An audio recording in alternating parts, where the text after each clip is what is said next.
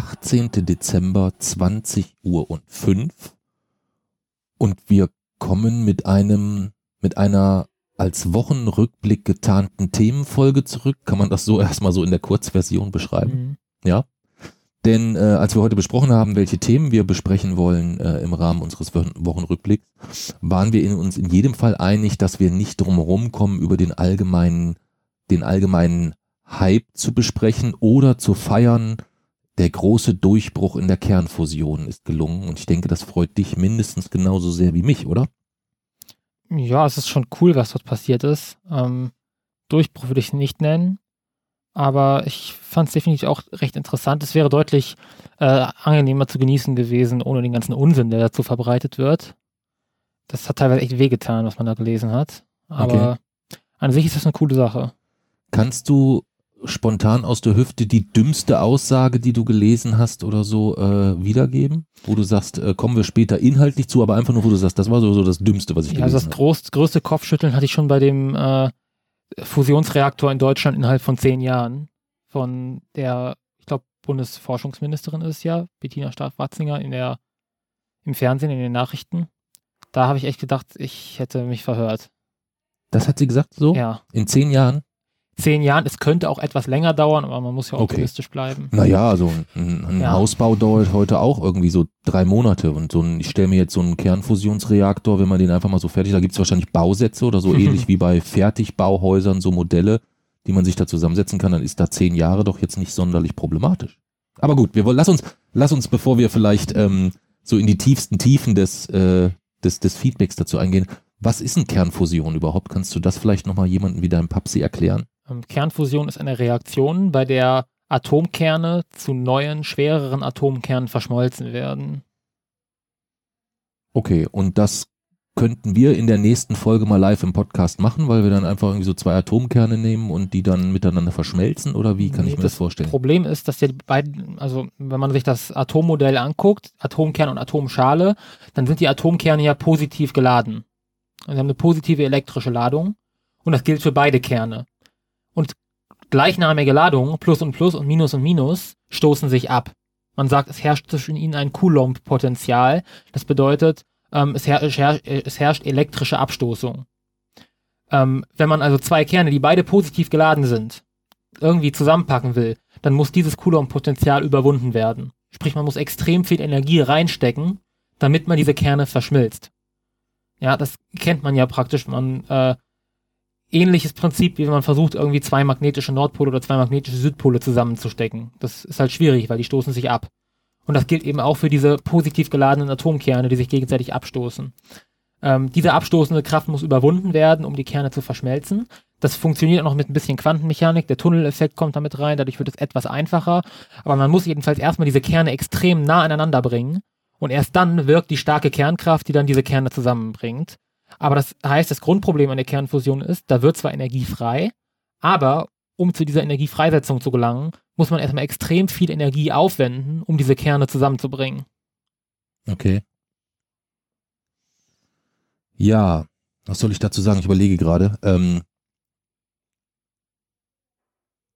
ich finde, wir sollten drüber nachdenken, ob wir einen YouTube-Kanal öffnen und entweder heißt der irgendwie sowas äh, wie Physik für unbegabte Boomer oder irgendwie sowas, wo du gegebenenfalls ja. nochmal äh, noch äh, in Kürze erklärst, was, wie, wo, was. Also im so richtig in die Detailtiefen habe ich es glaube ich noch immer nicht äh, noch nicht verstanden.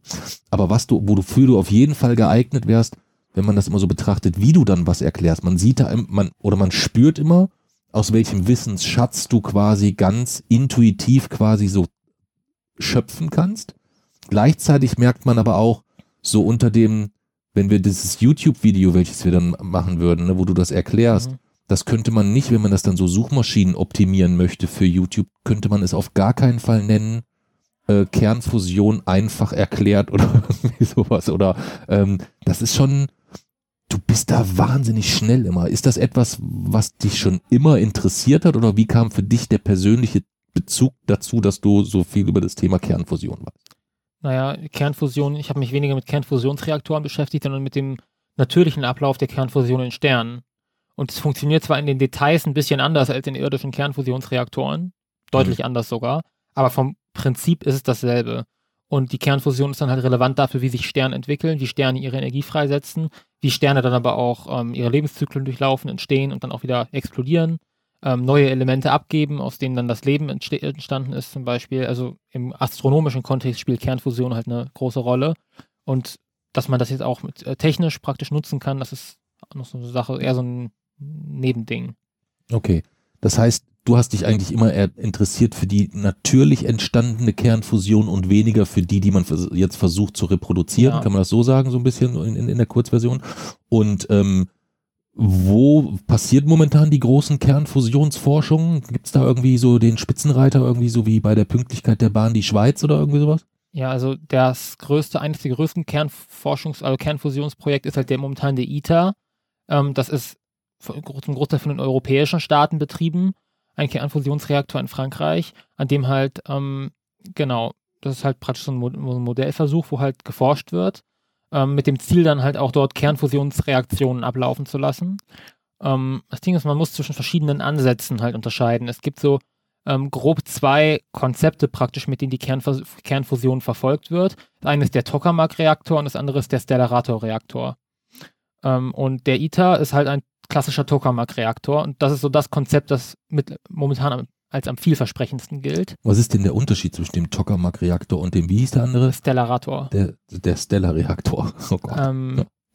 Der Hauptunterschied ist, also man hat praktisch in beiden Fällen ähm, funktioniert es im Prinzip so, man hat irgendein Gas, in der Regel Wasserstoff, das wird zu einem Plasma, also das erhitzt man. Und mhm. dann äh, trennen sich praktisch die Kerne und die Hülle auf von den Atomen und dann entsteht ein, ein äh, Plasma. Also das Ganze wird ionisiert. Mhm. Und dieses Plasma wird dann, ähm, muss eingeschlossen werden in einem Magnetfeld, mhm. damit man es komprimiert.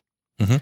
Ähm, das Problem ist, dass es nicht möglich ist, mit einem Torus-Magnetfeld, also praktisch so einem Magnetfeld, ähm, wie man es kennt, so von, einem, von, so einer Art Donutform, mhm. ist es physikalisch nicht möglich, ein Plasma vollständig einzuschließen. Das heißt, es, es entweicht immer irgendwo. Okay. Ähm, und jetzt gibt es zwei verschiedene Lösungsansätze, um das zu lösen. Der Tokamak-Reaktor löst es, indem man durch die, das Plasma einen elektrischen Strom produziert und dieser elektrische Strom erzeugt ein Magnetfeld. Und dieses Magnetfeld, praktisch was aus dem elektrischen Strom, aus dem Plasma kommt, das schließt das Plasma vollständig ein. Der Stellarator löst es anders. Dort kommt praktisch das Magnetfeld von außerhalb. Aber diese Spulen, praktisch die das Magnetfeld erzeugen, sind eben nicht symmetrisch, sondern sind chaotisch mehr oder weniger angeordnet. Und mhm. es ist eine sehr komplexe Spulengeometrie, durch die man das dann einschließen möchte. Und durch diese beiden Ansätze ist es halt möglich, dieses Plasma vollständig einzuschließen.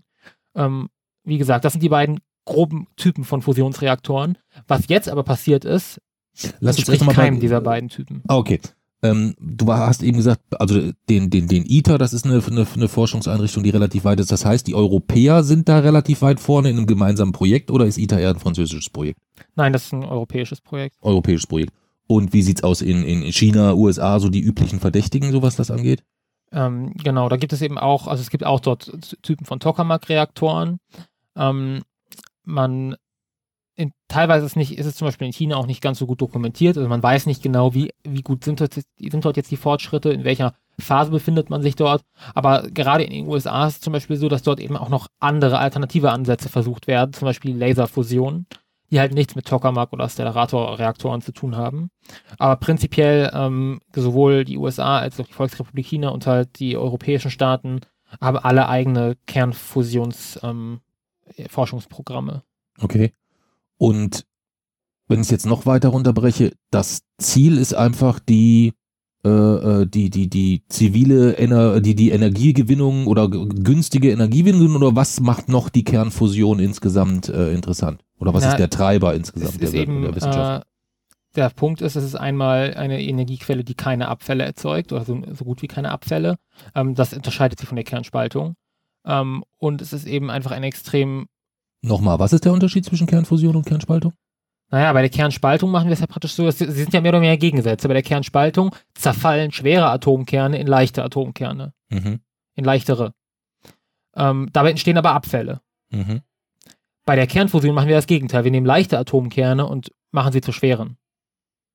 Indem wir sie fusionieren. Und da entstehen dann dementsprechend keine, keine Abfälle. Abfälle. Ah. Das ist entgegengesetzt ausgerichtet. Das Problem okay. ist halt, dass die Atomkerne von alleine zerfallen. Wir müssen einfach nur radioaktiv, äh, radioaktives Spaltmaterial nehmen und dann zerfällt es von alleine. Umgekehrt mhm. funktioniert es nicht von alleine. Dafür müssen wir Energie reinstecken. Das ist halt, macht es schwieriger als Kern, mhm. Kernspaltung. Ähm, aber es wird eben auch deutlich mehr Energie freigesetzt. Und das Problem, was noch ein Problem ist, bei der Kernspaltung kann eine Kettenreaktion eintreten. Sprich, ähm, wir setzen eine Kernspaltungsreaktion in Gang und dabei entstehen, werden Neutronen freigesetzt. Und wenn diese Neutronen auf weiteres spaltbares Material treffen, werden neue Kernspaltungsreaktionen in Gang gesetzt. Dadurch hält sich das ein bisschen selbst aufrecht. Mhm. Bei der Kernfusion ist das nicht möglich. Es gibt keine Kettenreaktion. Das heißt, wir müssen immer neue Energie reinstecken. Okay. Und kann man das irgendwie so grob sagen? Naja, man braucht da so und so viel Energie, um die eine Kernfusion zu erzeugen. Lässt sich das in, in, in einer Maßeinheit nennen, mit der ich was anfangen kann? Mm, nicht wirklich, denn es gibt, also zum Beispiel, wenn wir, wenn wir über das Innere von Sternen sprechen, dann funktioniert das dort vor allem über den Druck. Also der Druck spielt dort praktisch die, die größere Rolle dabei, diese ähm, diese Atomkerne praktisch zu komprimieren. Diesen Druck können wir auf der Erde nicht künstlich erzeugen, weil dieser Druck herrscht im Inneren der Sonne, einer gigantischen Kugel aus Plasma. Ähm, und da lasten dann ja praktisch ähm, wahrscheinlich Quadrillionen Kilogramm Masse auf das Innere. Das können wir nicht künstlich erzeugen. Was wir deswegen tun müssen, ist, wir müssen die Temperatur noch stärker erhöhen, als das zum Beispiel im Innern der Sonne der Fall ist.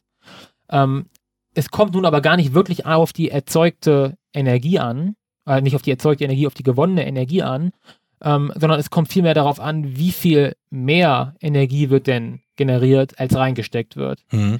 Klar. Zum Beispiel, also ähm, Wasserstoffbomben sind ja letztlich Fusionsbomben. Da wird mhm. unfassbar viel Energie freigesetzt. Mhm. Bringt uns aber für die, für die Stromerzeugung exakt nichts, weil weniger Energie freigesetzt wird, als vorher mhm. hineingesteckt wurde. Das ist so wie jetzt, ich habe jetzt neulich jemanden getroffen, der gesagt hat, man kann sich eigentlich gar nicht vorstellen, wie wir beschissen werden, der hat irgendwas, ich weiß gar nicht, war mit einem Generator, also mit so einem, mit so, wo den so mit Benzin befüllst, äh, über Wochen betrieben insgesamt. Ich glaube, so ein Markthersteller oder irgendwas, keine Ahnung. Ähm, und hat sich quasi gefreut, dass es doch heutzutage auch noch möglich ist, völlig ohne Strom, also ohne Stromkosten quasi, dieses Gerät zu betreiben. Hat aber parallel ja dann eigentlich andere fossile Energien benutzt. Das ist wahrscheinlich ja. so ein ähnliches Beispiel, wie wenn ich irgendwie zig Tonnen Energie X reinschmeiße, um 90 Prozent davon wieder rauszubekommen oder so. Kann man das so, so, so, so simplifiziert ausdrücken? Grundsätzlich ja. Mhm. Und ähm, wie gesagt, im Innern der Sonne sprechen wir halt ja von, äh, von Fusionsreaktionen, die dann bei äh, mehreren 10 Millionen Grad Celsius erst ablaufen. Mhm. Ähm, und da haben wir halt zusätzlich noch den Druck. Das Ding ist, es wird ja dann praktisch davon gesprochen, dass es auch wieder zum Beispiel viel jetzt im, äh, auf Twitter zum Beispiel kursiert, dass man durch diese Kernfusionsreaktoren die, das Prinzip der Sonne kopiert, dass man praktisch die Sonne auf die Erde holt. Hm. Das ist nicht der Fall. Die Fusionsreaktionen, die in der Sonne geschehen, funktionieren absolut komplett anders als das, was in diesen Reaktoren passiert, weil wir den Druck der Sonne nicht imitieren können. In der Sonne Wobei ich ganz, ich ehrlich gesagt, ich das ganz häufig auch als Argument lese, eigentlich irgendwie von, äh, von, äh, aus, aus dem, ich hätte jetzt fast gesagt, aus der linksgrünen Bubble so ein bisschen, dass man letztendlich äh, die Kernfusion am besten fördert, wenn man in, äh, in, in Solar- und Photovoltaik äh, ja. mehr setzt insgesamt. So kann man es runtergebrechen schon, schon sagen. Ja, weil wir haben halt den großen Kernfusionsreaktor ja eigentlich bereits und das ist die mhm. Sonne. Und die läuft, äh, da müssen wir eben keine Energie reinstecken, damit das passiert. Ähm, denn da geschieht das Ganze durch den Druck im Innern. Mhm. Und die Kernfusionsreaktionen, die da ablaufen, sind halt absolut andere als das, was in den Reaktoren gemacht werden kann. In der Sonne mhm. funktioniert Kernfusion durch die Proton-Proton-Kette. Das heißt, man hat Wasserstoff am Anfang, vier Wasserstoffatome. Mhm. Ähm, diese Wasserstoffatome, ähm, jeweils zwei davon tun sich praktisch zusammen. Mhm. Ähm, dann bekommt man eine spezielle Form von Helium und diese spezielle Form von Helium wiederum wird dann erst zum klassischen Heliumatom mit zwei Protonen und zwei Neutronen ähm, zusammengesetzt. Das ist diese Proton-Proton-Reaktion. Die ist aber viel zu schwach. Also da entsteht viel, da wird viel zu wenig Energie umgesetzt, als dass sich das auf die Erde lohnen würde. Die Sonne kann das nur, weil sie so unfassbar groß ist und dadurch, selbst wenn da nur ganz wenige Reaktionen ablaufen, da ist so viel Plasma, da entsteht genug. Mhm. Aber ein einzelnes Proton innerhalb der Sonne braucht im Schnitt 1,4 mal 10 hoch 10 Jahre, um eine Reaktion einzugehen. Das bedeutet, ein einzelnes Proton braucht im Schnitt äh, im, dann über 10 Milliarden Jahre, bevor es einmal eine Reaktion Ich war gerade noch am Rechnen, ob ich das noch erlebe. Aber Nein, 10 hoch 10 Jahre ja, bedeutet 10, 10 Milliarden. 10 hoch 10 Jahren hätte ich mir die Rechnung auch sparen können, habe ich gerade Ja. festgestellt. Du weißt, dein Papst ist nicht der Schnellste, was das angeht. Und gerade wenn wir uns in so einer Thematik bewegen, äh, auf Das- der ich sehr dünn bin. das Und das sind ja bedeutet, alle eigentlich, in, ähm, denen, über die wir sprechen. Wenn wir jetzt praktisch dieses Pla so einen Plasma nehmen würden und wir würden Ja. versuchen, hier die Sonne zu kopieren auf die Erde und würden einfach so einen Reaktor nehmen, würden das Zeug da rein tun und würden dann warten. Hm. Dann würde exakt gar nichts passieren, weil die Anzahl der Reaktionen einfach viel zu gering ist. Das funktioniert nur bei Sternen. Hm. Das können wir hier nicht. Wir brauchen Methoden, die viel, viel, viel, also wo die Dichte viel größer ist, wo viel, viel, viel mehr Energie in kleinerem Raum umgesetzt wird. Hm. Ähm, und das funktioniert eben nicht, indem man die Kernfusion äh, praktisch der Sonne kopiert. Deswegen ist es äh, falsch davon zu sprechen, dass man irgendwie in irgendeiner Form die Sonne auf die Erde holt, weil die Prinzipien halt einfach ganz andere sind. Die künstliche Kernfusion funktioniert anders. Okay. Und es ist noch, also noch unzutreffender, also es ist schon für die Tokamak und Stellarator-Reaktoren falsch, Hm. aber für das, was jetzt man geschafft hat mit der Laserfusion, ist es halt mehr als falsch. Also das ist noch weiter von dem entfernt, was in der Sonne passiert. Was ich ehrlich gesagt immer noch nicht gerafft habe, auch auf die Gefahr hin, dass du es in den letzten Sätzen schon dreimal erklärt hast. Warum genau wird im Moment der Kernfusion energiefrei? Warum? Weil ähm, die praktisch das Produkt, also das, die, die neuen schwereren Atomkerne, Hm. sind ein ganz kleines bisschen weniger massereich als die Ausgangsstoffe. Man hat zum Beispiel vier Wasserstoffatome und das Heliumatom, das daraus, das daraus, das daraus entsteht in der Kernfusion, hat 0,7 Prozent weniger Masse als die vier Wasserstoffatome. Das heißt, es entsteht eine ganz kleine Differenz, ein sogenannter Massendefekt. Ja, den spüre ich auch gerade. Und Ja. diese winzig kleine Differenz von Masse, Es gibt auch eine Punkband, die heißt Massendefekt, glaube ich, das oder? wusste ich nicht, Ich glaube ja. kenne ich nicht. Aber es ist, ich glaube nicht, dass die das da abgeleitet Das haben. wäre aber cool. Das wäre richtig cool. Okay, aber Entschuldigung, ich hatte dich unterbrochen. So, dann Lies, kommt erzähl eben weiter. ähm, Einsteins Relativitätstheorie, das Äquivalenzprinzip zwischen Energie und Masse, das ja letztlich sagt, Energie und Masse sind dasselbe. Das bedeutet, diese kleine, dieser kleine Massendefekt, der dort übrig bleibt, wird frei in Form von Energie, Mhm. also Wärme und Leuchtkraft. Okay. Ich war gerade abgelenkt. Ich wollte gerade gucken, ob ich hier auf der Homepage von Massendefekt auf die Schnelle sehe, warum die Massendefekt heißen. Das muss ich also nochmal nachträglich, äh, nachträglich nachholen und dann sprechen wir, äh, sprechen wir da nochmal drüber. Okay, alles klar. Also das habe ich so, das ist auch letztendlich das, was du eben gesagt hast, ist so dieses Kernhülle-Modell insgesamt. Ja. okay, alles klar. Dann habe ich Aber das. in den, bei den Kernfusionsreaktionen, von denen wir sprechen, sind die Atome ionisiert. Das heißt, sie haben keine Hüllen mehr. Hm. Es gibt nur noch die Kerne. Und du hast vorhin gesagt, diese Kernfusion, die, die, die, die geht dann weiter, auch, also jetzt im, im Sternenzyklus jetzt insgesamt und das entscheidet über ganz viele Faktoren insgesamt. Und wann endet die dann? Kann man das beim, kann man das definieren oder, oder, oder, oder gibt es da auch welche, wo man sagen muss, äh, die läuft ewig oder, oder wie kann ich mir das In vorstellen? Sternen äh, endet sie beim Element Eisen. Also man fängt an bei Wasserstoff, äh, man fusioniert Wasserstoff zu Helium, dann fusioniert man Helium zu Kohlenstoff, dann glaube ich wird Kohlenstoff zu Sauerstoff oder Neon, da bin ich mir nicht sicher. Es geht jedenfalls bis Eisen. Ähm, und wenn man Eisen erreicht hat, also Eisen kann nicht weiter fusioniert werden, zumindest nicht mit positiver Energiebilanz. Bei der Fusion von Eisen äh, würde Energie letztlich ver also verbraucht, nicht verbraucht werden, das ist das falsche Wort, weil Energie wird nicht verbraucht, aber ähm, man müsste mehr Energie aufwenden, als dann noch frei wird. Das bedeutet, dann endet Mhm. die Kernfusionsreaktion in Sternen, in den massereichsten Sternen. In den Sternen, die ähnlich wie die Sonne sind, also deutlich kleineren Sterne, ist schon nach Helium Schluss. Hm, natürlich, klar. Ähm, das bedeutet, dort endet letztlich die Kernfusion, wenn der Kernbrennstoff halt einfach leer ist. Man hat einen Stern und der ist extrem groß, da ist viel Wasserstoff und irgendwann ist der ganze Wasserstoff halt zu Helium fusioniert. Dann ähm, lässt die Kernfusion, äh, lä lässt praktisch die, wie sagt man, die Dichte an Reaktionen, also die Anzahl der Kernreaktionen, die, der, der Kernfusionsreaktionen, die es noch gibt, nach, weil es weniger freien Wasserstoff gibt. Dadurch sinkt der Strahlungsdruck. Wenn der Strahlungsdruck von der von innen kommt sinkt, bedeutet das, dass der Stern komprimiert wird, also zusammengedrückt durch die Gravitation. Das bedeutet wiederum, dass die, die Dichte im Innern des Ker der Sonne steigt oder im Innern des Sterns. Und laut dem Gasgesetz kommt es dann dazu, dass noch einmal mehr Reaktionen ablaufen und dass die Dichte, also praktisch der Druck, dann auch genügt, um Helium zu fusionieren. Wie gesagt, bei, Mas bei sonnenähnlichen Sternen ist dann Schluss und die Masse, sehr extrem massereichen Sternen können noch bis Eisen fusionieren. Während aber die Wasserstoffphase zum Beispiel viele Millionen Jahre dauert, dauert zum Beispiel dann die, die, die, die Fusion des verbleibenden Neons oder so teilweise noch wenige Tage oder Wochen. Das heißt, da ist dann nicht mehr viel drin. Okay. Es ist so krass, als wir vorhin beschlossen haben, dass wir äh, das Thema Kernfusion so als Hauptthema nehmen, deswegen eine ein verkappter Wochenrückblick als Themenfolge eigentlich insgesamt so ein bisschen. Ähm, und wir kommen ja gleich auch noch zu dem, was ist da jetzt eigentlich konkret ja. in den in den USA passiert. Aber du weißt, ich bin bei dem Thema relativ dünn und habe einfach gedacht, du machst es ja einfach, du suchst einfach mal auf die Schnelle die Fragen rein, die den Jay-Z dann wenigstens ein bisschen ins Schwitzen bringen. Mhm. Und jetzt sitzt du hier und ich ich habe nichts mehr, was ich finde irgendwie im. Das Einzige, was ich noch hier so bei bei Google äh, so auf die Schnelle finde, wo ich noch mit beeindrucken wollte, wo ich aber wahrscheinlich jetzt befürchte, dass du auch da sofort eine Antwort hast.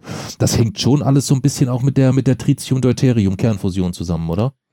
Ähm, jein. Also in sonnenähnlichen Sternen.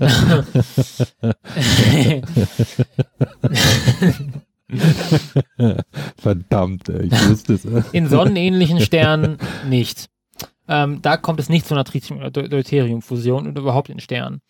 Ähm, aber wenn wir über Kern, also über eine Kraftwerksnutzung sprechen, ähm, dann ist halt der Nachteil zum Beispiel von einer Deuterium-Fusion, dass der sogenannte Wirkungsquerschnitt klein ist. Sprich, dass es, dass die Wahrscheinlichkeit relativ gering ist, dass eine so, solche Reaktion auch abläuft. Das erhöht die, die, die Zeit, in der das Plasma eingeschlossen werden muss. Und das Plasma muss eingeschlossen werden von Magnetfeldern. Die Magnetfelder werden erzeugt durch elektrische Ströme und elektrische Ströme zu generieren benötigt sehr viel Energie. Das bedeutet, das Ganze ist nicht lohnenswert. Ähm, der Heliumkern aber wiederum ist praktisch, also der sogenannte Spiegelkern, das heißt, er ist praktisch ein, ähm, eine Art komplementärer Kern zum Tritiumkern. Tritium ist ein Wasserstoffisotop, Helium ist ein, ganz eigenes Element. Ähm, und der Deswegen reden wir in der Regel über Heliumfusion und weniger über genau dieses Tritium, Tri diese Tritium-Sache. Ähm, aber es gibt auch noch weitere mögliche Kernbrennstoffe. Ähm, ja, genau. Das Ding ist, es kommt dann immer auf den Wirkungsquerschnitt der Reaktion an, die man betrachtet. Ähm, und der muss einfach hoch genug sein. Bei dieser Proton-Proton-Reaktion ist er halt, wie gesagt, zum Beispiel sehr gering. Das heißt, man braucht eine hohe Einschlusszeit. Das ist halt ähm, bei Deuterium ähnlich. Äh, aber zum Beispiel bei dem, was man jetzt tut, in den USA nutzt man halt einfach Wasserstoff. Also man ionisiert einfach Wasserstoff. Okay. Irre. Gut, ich krieg dich dann nicht vielleicht, ähm, also das war, war ja auch zu, zu, zu erwarten, ähm, irgendwie Kernfusion, wer hat die Kernfusion erfunden oder kann man, kann man das so auf eine Person runterbrechen? Nö, das, das, nicht. Das, das, lässt sich, das lässt sich nicht sagen. Das war noch so was, was mich, was mich beschäftigt hat, aber dadurch, dass man da auch nichts so finden konnte, dachte ich mir also das schon. Die erst die wirklichen, also die Kernfusionsforschung begann dann ja eigentlich durch die äh, durch den Bau von den thermonuklearen Bomben. Also hm. da kommt ja die Kernfusionsforschung ursprünglich her. Und ein Großteil der Kernfusionsforschung dient eigentlich immer noch hm. der Kriegsführung. Hm. Ja, und da passt es ganz gut, wenn wir überschwenken zur National Ignition Facility, die NIF, eine Einrichtung des Lawrence Livermore National Laboratory in Livermore äh, Kalifornien, Vereinigte Staaten. Das ist wohl das Institut, ähm, wo in der vor fünf oder sechs oder sieben Tagen, ich weiß jetzt gar nicht, irgendwie eine letzte Woche auf jeden Fall, ähm, etwas bekannt gegeben wurde, was erstmal wenn man in Deutschland in den News schaut, erstmal überall als der Durchbruch kommuniziert wird. Äh, warum, wieso, weshalb das so ist oder auch nicht, kannst du ja gleich noch erklären. Ähm, aber die NIF selbst sitzt erstmal in den USA, haben 2010 äh, die erste direkt auf Zündung, äh, das erste direkt auf Zündung der Kernfusion gerichtete Experiment äh, durchgeführt und sind jetzt quasi die Einrichtung oder die Institution, die sich schmückt, dass ihnen 2022 der große Durchbruch im Bereich der Kernfusion gelungen ist. Ähm, auf einer 1 bis 1 Million Durchbruchskala, wie viel, wie viel Punkte würdest du diesen Durchbruch geben wollen? 100.000. Hm, 100.000. Das heißt, du würdest sagen, es ist schon nennenswert, aber es ist jetzt vielleicht nicht unbedingt so nennenswert, wie es viele ja wie es viele äh, befürchten. Okay, dann lass uns vielleicht so anfangen. Was haben die da konkret gemacht? Weißt du das? Ja. Oder, oder beziehungsweise kannst du erstmal beschreiben, was die dort versucht haben, nach was, oder was, wie, wie deren Experiment aufgebaut? Erzähl ja. uns einfach mal, was also, die da was die, haben. Was die gemacht haben, sie haben halt eine Kernfusion, einen Ansatz für die Kernfusion, der nichts mit diesen Reaktoren zu tun hat. Es ist weder Tokamak noch Stellarator, sondern es ist ein ganz anderer Ansatz, die sogenannte Laserfusion. Das heißt, man hat ein Pellet aus Wasserstoff, wie so eine Art Tablette, die besteht aus Wasserstoff. Ähm, Und auf diese, auf dieses Pellet wird ein extrem leistungsstarker Laser gezielt. Und dieser Laser ähm, verwandelt das, diesen Wasserstoff innerhalb von Sekundenbruchteilen in Plasma. In diesem Plasma entstehen dann oder äh, kommen dann Fusionsreaktionen in Gang. Dort zünden sie dann praktisch durch diese enorme Hitze, die der Laser zufügt. Und dadurch wird praktisch entstehen dann in diesem, was in diesem ionisierten Wasserstoffpellet entstehen dann für kurze Zeit eben Kernreaktionen, also Kernfusionsreaktionen. Und dabei wird Energie freigesetzt. Das ist der grobe Aufbau der Laserfusion und das ist eben das, was die amerikanischen ForscherInnen dort jetzt gemacht haben. Okay. Also ganz anderes Prinzip als zum Beispiel der ITER in den Hm. Tokamak-Reaktoren. Und die Intention dieses Instituts, so hört man, war auch nicht unbedingt die Energiegewinnung für die Zivilbevölkerung, sondern äh, das ist schon äh, hauptsächlich ein Regierungsinstitut, wo es auch um äh, waffennahe Forschung geht. Ist das Ja, so richtig oder? Ja, sicherlich. Es gibt ja also die, ähm, was ja in so einer Wasserstoffbombe passiert ist, man hat ja zuerst eine Kernspaltungsreaktion und die setzen ja praktisch die Fusionsreaktion in Gang. Ähm, und es gibt dort auch weiterhin Forschung zum Beispiel an einer reinen Fusionsbombe. Das wäre halt eine Bombe, die man dann nutzen könnte, die halt enorme Sprengkraft hätte, aber keine radioaktive Verseuchung verursachen würde. Das ist so ein Projekt, an dem man halt länger arbeitet. Ähm, und äh, klar, das, was dort passiert, diese Laserfusion, das klingt ja schon vom Prinzip her nach einer Wasserstoffbombe. Und ist auch, unter, unterscheidet sich nicht im Wesentlichen. Das heißt, dort zivile und militärische Nutzung von Kernenergie, sei es Kernspaltung oder Kernfusion, voneinander zu trennen, ist in der Praxis eigentlich immer nahezu unmöglich. Die Mittel Mhm. dort fließen immer mehr oder weniger auch in Waffenentwicklung. Okay. Und ähm, wie ist jetzt das, dieses, diese, wenn du ganz nüchtern dieses Resultat kommunizieren müsstest, was bei dem Ergebnis rausgekommen ist, mit der gebotenen, von dir gesteuerten Form von Begeisterung, wie würdest du das Ergebnis dort erstmal kommunizieren, wenn es nicht eine Welttitelschlagzeile wäre? Ähm, man hat eine positive Energiebilanz zwischen dem Input des Lasers auf, den, auf das Wasserstoffpellet und dem Output der Energie aus dem Wasserstoffpellet erreicht. Okay. Das heißt, es ist, man hat mehr Energie gewonnen, als man investieren musste? Das ist nämlich der Punkt. Ähm, das, was praktisch die Energie, die in dieses Pellet reingeflossen ist, Mhm. ist weniger als die, die aus ihm herausgeflossen ist. Aber der Laser, mit dem man das Pellet beschossen hat, hat keinen, Wirkung, hat keinen Wirkungsgrad von 100 Prozent. Das heißt, der Strom, mit dem der Laser betrieben wurde, wird nicht eins zu eins umgesetzt in den Laserstrahl. Jetzt kann ich dir gerade nicht folgen. Nochmal langsam. Nochmal, nochmal für, für fünfjährige Papas. Ja, Also ich habe die einen- einen sehr langen Tag, und das muss ich immer zu meiner Entschuldigung dazu sagen, sonst denken, halten die Leute mich für, wahrscheinlich für völlig Banane. Oder es ist so komplex und alle sitzen jetzt so vom, äh, an den, an den, äh, die den Podcast hören, sitzen da jetzt alle und sagen, wovon redet der Junge? Oh, ich wünsche mir so sehr, dass es vielen so geht. Ja. Okay, also, Also nochmal von vorne, Ja. bitte. Ich habe einen Laser und mit diesem Laser ziele ich auf ein Wasserstoffpellet. Ja. Und wenn ich das Wasserstoffpellet treffe, wird dort Energie freigesetzt in dem Ja. Pellet. So. Die Energie, die das Wasserstoffpellet erreicht durch den Ja. Laser, ist weniger als das, was das Wasserstoffpellet dann freisetzt. Die Energie, die das Wasserstoffpellet erreicht, ist weniger als das, was das Wasserstoffpellet freisetzt. Das ist die Mhm. positive Energiebilanz, die man erreicht hat. Mhm. Man hat also weniger, man musste weniger Energie in die Fusion reinstecken, als man erhalten hat. Mhm. Und das gilt als die Voraussetzung für das Betreiben von Kraftwerken mit Aber ist das nicht das, was ich gesagt habe? Man hat Nein. weniger investiert, als man gewonnen Man hat? hat aber nicht weniger investiert, weil man muss ja den Laser betreiben. Und der Laser wird mit elektrischem Strom betrieben. Ach, deswegen. Oh, ja, okay. Und Okay.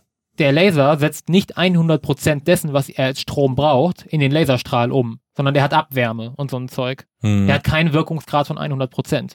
Hm. Wenn man berücksichtigt, wenn man also nicht praktisch die Energie nimmt, die das Pellet erhält, sondern wenn man die Energie nimmt, mit dem der Laser betrieben wird, Dann sieht die Bilanz noch beschissen aus. dann hat man 167 mal mehr Energie eingesetzt, als man von dem Pellet erhalten hat. Okay. Was für die zivile Energiegewinnung und Ja. die globale Rettung der Welt äh, in den nächsten zehn Jahren, um zu Ja. unserer guten Dame zu, von zu Beginn des Podcasts zurückzukommen.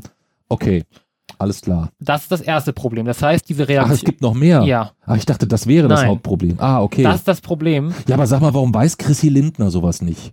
Warum fängt jetzt Vielleicht mal ganz im ja. Unsinn, meinst du, der weiß das und es ist eine, äh, es ist eine, ein taktisches Ablenkungsmanöver, um einfach weiterhin diese Illusion der, äh, es gibt eine andere Rettung außer, äh, auch eine gewisse Form von Verzicht, um aus dieser Nummer rauszukommen? Kann ich mir vorstellen. Ja, okay. Aber ich, ich, du wolltest, du wolltest was anderes erklären. Ja, also das ist praktisch das erste Problem. Ja. Um Kraftwerke damit zu betreiben, müsste diese ganze Reaktion, also müsste die ganze Reaktion hunderte Male effizienter ablaufen, als sie es aktuell tut. Hm, Das ist Problem Nummer eins. Der Wirkungsgrad muss einfach extrem erhöht werden. hm, Ähm, das Problem zwei ist die Skalierbarkeit. Es kommt nicht ja nicht nur an praktisch auf die Differenz, die man dort jetzt bekommen hat, sondern es kommt ja auch praktisch darauf an, wie lässt sich, mit wie viel Energie lässt sich das denn tatsächlich umsetzen. Also hm, wie viel Energie kann ich dort reinstecken und erhalte ich dann. hm, So, man hat dort jetzt gewonnen ungefähr ein Megajoule. mhm. Ein Megajoule, also Joule ist so eine Einheit, mit der vielleicht viele nichts anfangen können. Ein Megajoule, das reicht ungefähr, um sich 20 Minuten die Haare zu füllen. Ein Megajoule reicht für 20 Minuten Haare. Ja. Das ist das, was die gewonnen haben. Was sie gewonnen haben, wenn man berücksichtigt, nicht berücksichtigt, dass, ich durch den, dass die die durch den Laser sie noch mehr verloren hätten, haben. wenn sie nicht Ja. eigentlich, ja, okay. Und äh, kann man sagen, so, gut, ist, das ist ja das, dadurch, dass das bestehende Institute sind, aber kann man sagen, was so ein Aufbau kostet? Können die diesen so einen Schuss dreimal am Tag machen oder, oder, oder wie funktioniert das ist sowas? das Problem Nummer drei. ah, okay. Man hat eine einzige, ja, man hat dort ja praktisch nur eine Reaktion. Hm. Das ist was völlig anderes. Ich kann einmal mit einem Laser auf dieses Pellet zielen, dann wird da dieses 20, also nicht bei einmal, aber ich kann so ein paar Mal das machen und dann werden da diese 1 Megajoule Energie frei. Mhm. Um ein Kraftwerk zu betreiben, Mhm. müsste das Ding tausende Male schneller feuern. Es müsste immer von neuem ein Pellet, Laser drauf, ein Pellet, Laser Da könnte drauf. man Das nicht die Anzahl an jahrelang. Pellets einfach erhöhen? Ich brauche ja nicht auf ein Pellet schießen, ich schieße einfach gleichzeitig Ja, auf. natürlich, man kann auch nur einmal auf ein 30 Pellet schießen. Man kann auch nur einmal auf ein Pellet schießen, danach ist das Ding Plasma. Aber man muss halt immer neue Pellets reinlassen. So. Ach so, selbst das hast du schon berücksichtigt. Ja. Ich habe gedacht, ich kann jetzt mal einen, klugen Vorschlag machen. Ja, das Warum bauen danach- die nicht einfach mehr Pellets Ja. auf, Jesse? Meine Güte hier. Muss der Papsi erst um die Ecke kommen, um den zu Das erklären? Pellet ist ja danach Oh. Plasma. Aber ähm, das ist halt Okay. das Problem. Es ist was völlig anderes. Man kann dort jetzt für eine, vielleicht für ein paar Sekunden Bruchteile Pellet rein, Laser drauf und dann steht, steht da, äh, wird da Energie freigesetzt. Um ein Kraftwerk zu betreiben, müsste man das ja durchgehend machen. Jahrelang. Pellet, Laser, Pellet, Laser, Pellet, Laser. Und das in einem Abstand tausende Male geringer, als man es aktuell schafft. Also diese Mhm. Pellets müssten viel schneller eingeführt werden in den Reaktor und der Laser müsste zielsicher darauf, darauf zielen. Nächstes Pellet und wieder und wieder. Und dieser Abstand müsste viel geringer sein, als er das aktuell ist. Aber ist, wenn jetzt so eine, äh, wer auch immer es gesagt hat, ist ja auch egal, mit diesen in zehn Jahren, dann müsste den ja eigentlich, also die müssten ja eine, ich, also ich, ich habe nicht alles verstanden, Ja. aber was ich, das, das habe ich jetzt verstanden. Das heißt, jemand, der sich auch nur ein bisschen mehr damit beschäftigt oder der in einer politischen Position ist, dass er sich nach außen dazu äußert, der müsste ja entweder das Know-how haben oder er sagt von vornherein, das Know-how ist eigentlich völlig egal, ich will nur diesen Schein X Ja. wahren, gegebenenfalls. Aber dem müsste doch klar sein, wenn das der jetzige Stand ist, in dieser Einrichtung, oder ist jetzt im ITER oder irgendwie sowas schon diese Problematik anders mit berücksichtigt, dass man sagt, haha, wir haben den, den Wasserstoff, Multi, Wasserstoff-Plasma-Erzeuger, Multiplikator erfunden und deswegen können wir das Problem so und so lösen? Oder ist das eigentlich etwas, wo man weiß, das wird uns noch sehr lange beschäftigen? Naja, der ITER arbeitet halt nicht mit Pellets. Das bedeutet, der ITER ist schon eine andere Sache. Ach so, der hat ja wieder, oh Gott. Ja. Jetzt habe ich endlich mal was begriffen und wollte mal einen coolen, eine coole Kontextfrage stellen. Aber das ist halt schon insofern wichtig, dass ähm, wenn der ITER wiederum, da stellt sich diese Skalierbarkeitsfrage nicht. Der ITER ist in seinem Format ein Kraftwerk. Wenn dort Fusionsreaktionen ablaufen, dann laufen sie im großen Maßstab aus. Dann entsteht nicht ein Megajoule Energie, sondern das ist im Kraftwerkformat. Hm. Das Problem beim ITER ist, dass wir noch keine positive Energiebilanz haben, wie hier. Okay. Also man kann auch nicht Energie einfach die. Konzepte so ein bisschen mischen und sagen, hey, wir nehmen die positive Interli- Energiebilanz aus den USA, packen die in den Kernfusionsreaktor in, äh, im, ins ITER und lösen parallel noch irgendwie über, weiß ich nicht, da würde uns, was, was war das andere Problem noch? Noch ein Problem hatten wir ja noch. Ja, Äh, der die- Wirkungsgrad. Der äh, Wirkungsgrad. Ja, das, das lösen wir dann, äh, vielleicht wird das irgendwie woanders mal so ein bisschen gelöst oder so und dann packt man das zusammen.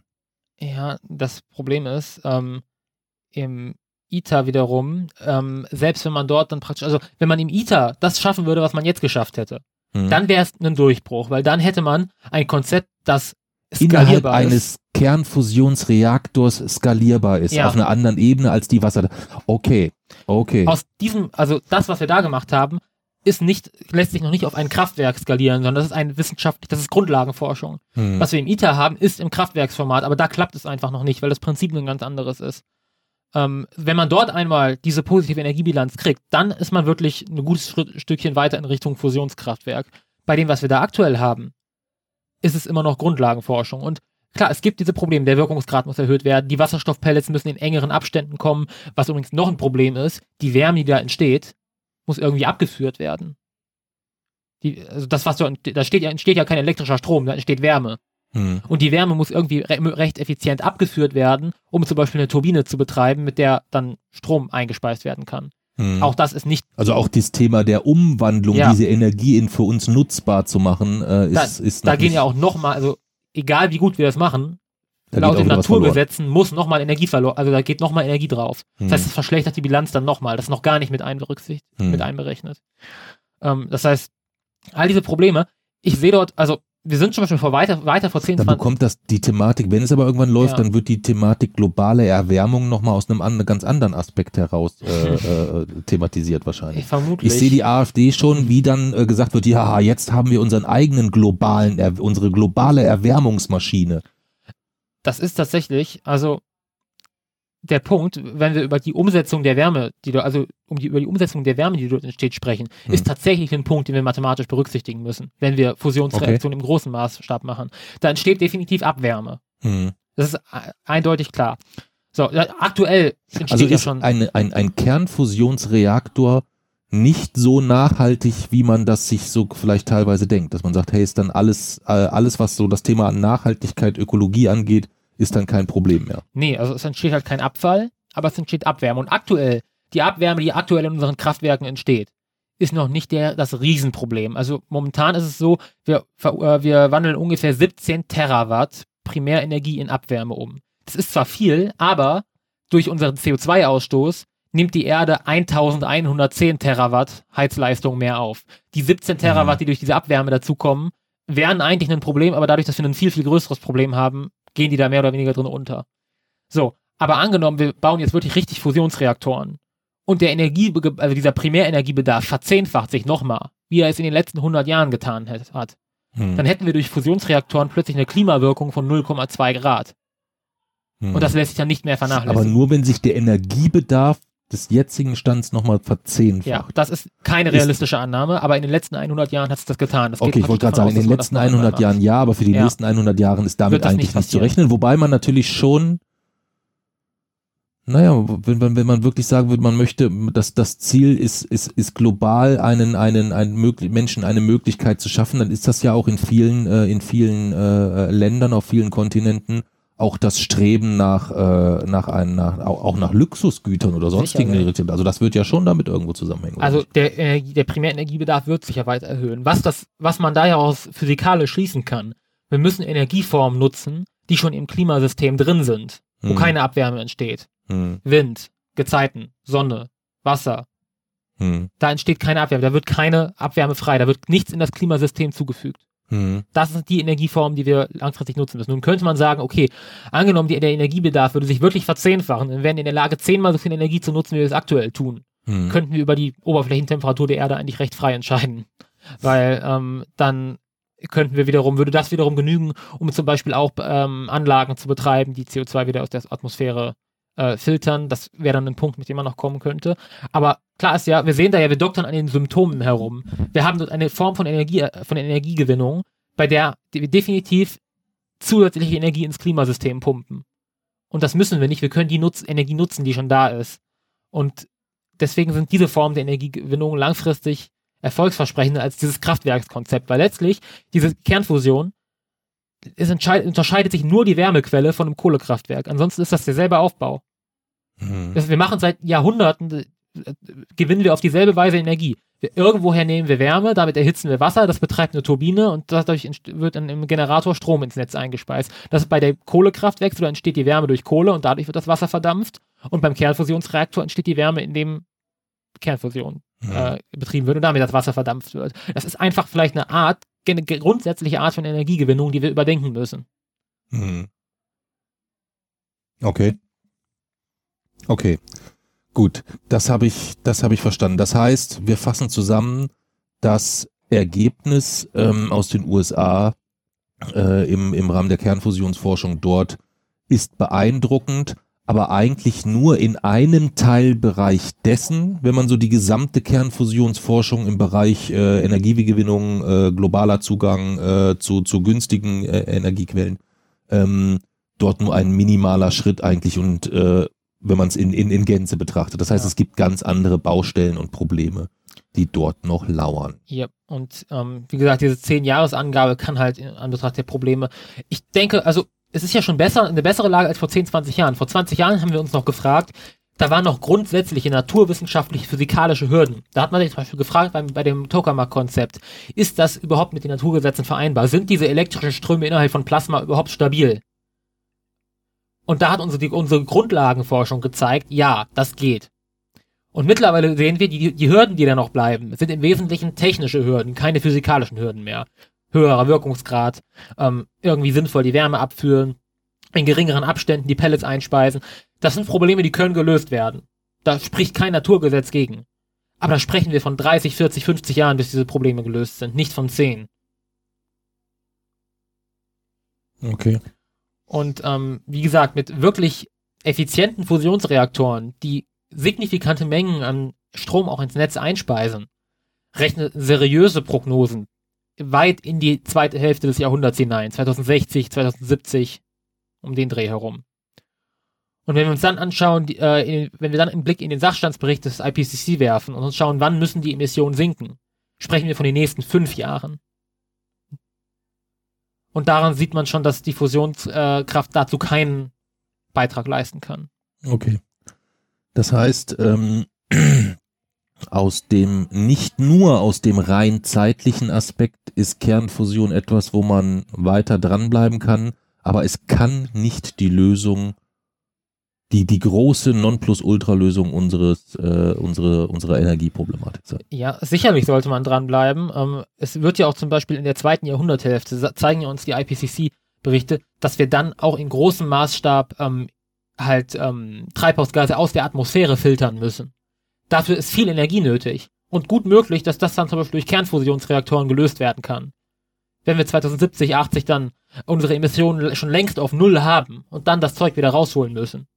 Möglich, dass Kernfusion dann einen Beitrag dazu leisten kann. Deswegen selbstverständlich in der Grundlagenforschung dranbleiben. Und die hat ja in den letzten Jahrzehnten große Fortschritte gemacht. Deswegen hat mich das ja auch grundsätzlich erstmal gefreut, was ich dort gelesen habe. Aber der Beitrag dazu wird nicht darin liegen, Kohlekraftwerke abzulösen.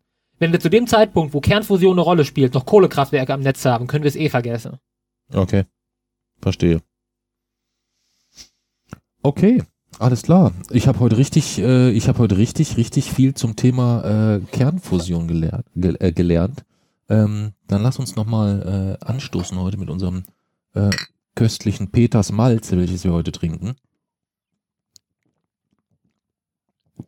Ähm, vielen Dank, Peter, für deine äh, für deine Unterstützung auf Steady. Es schmeckt fantastisch heute, denn es hat richtig, richtig Bock gemacht.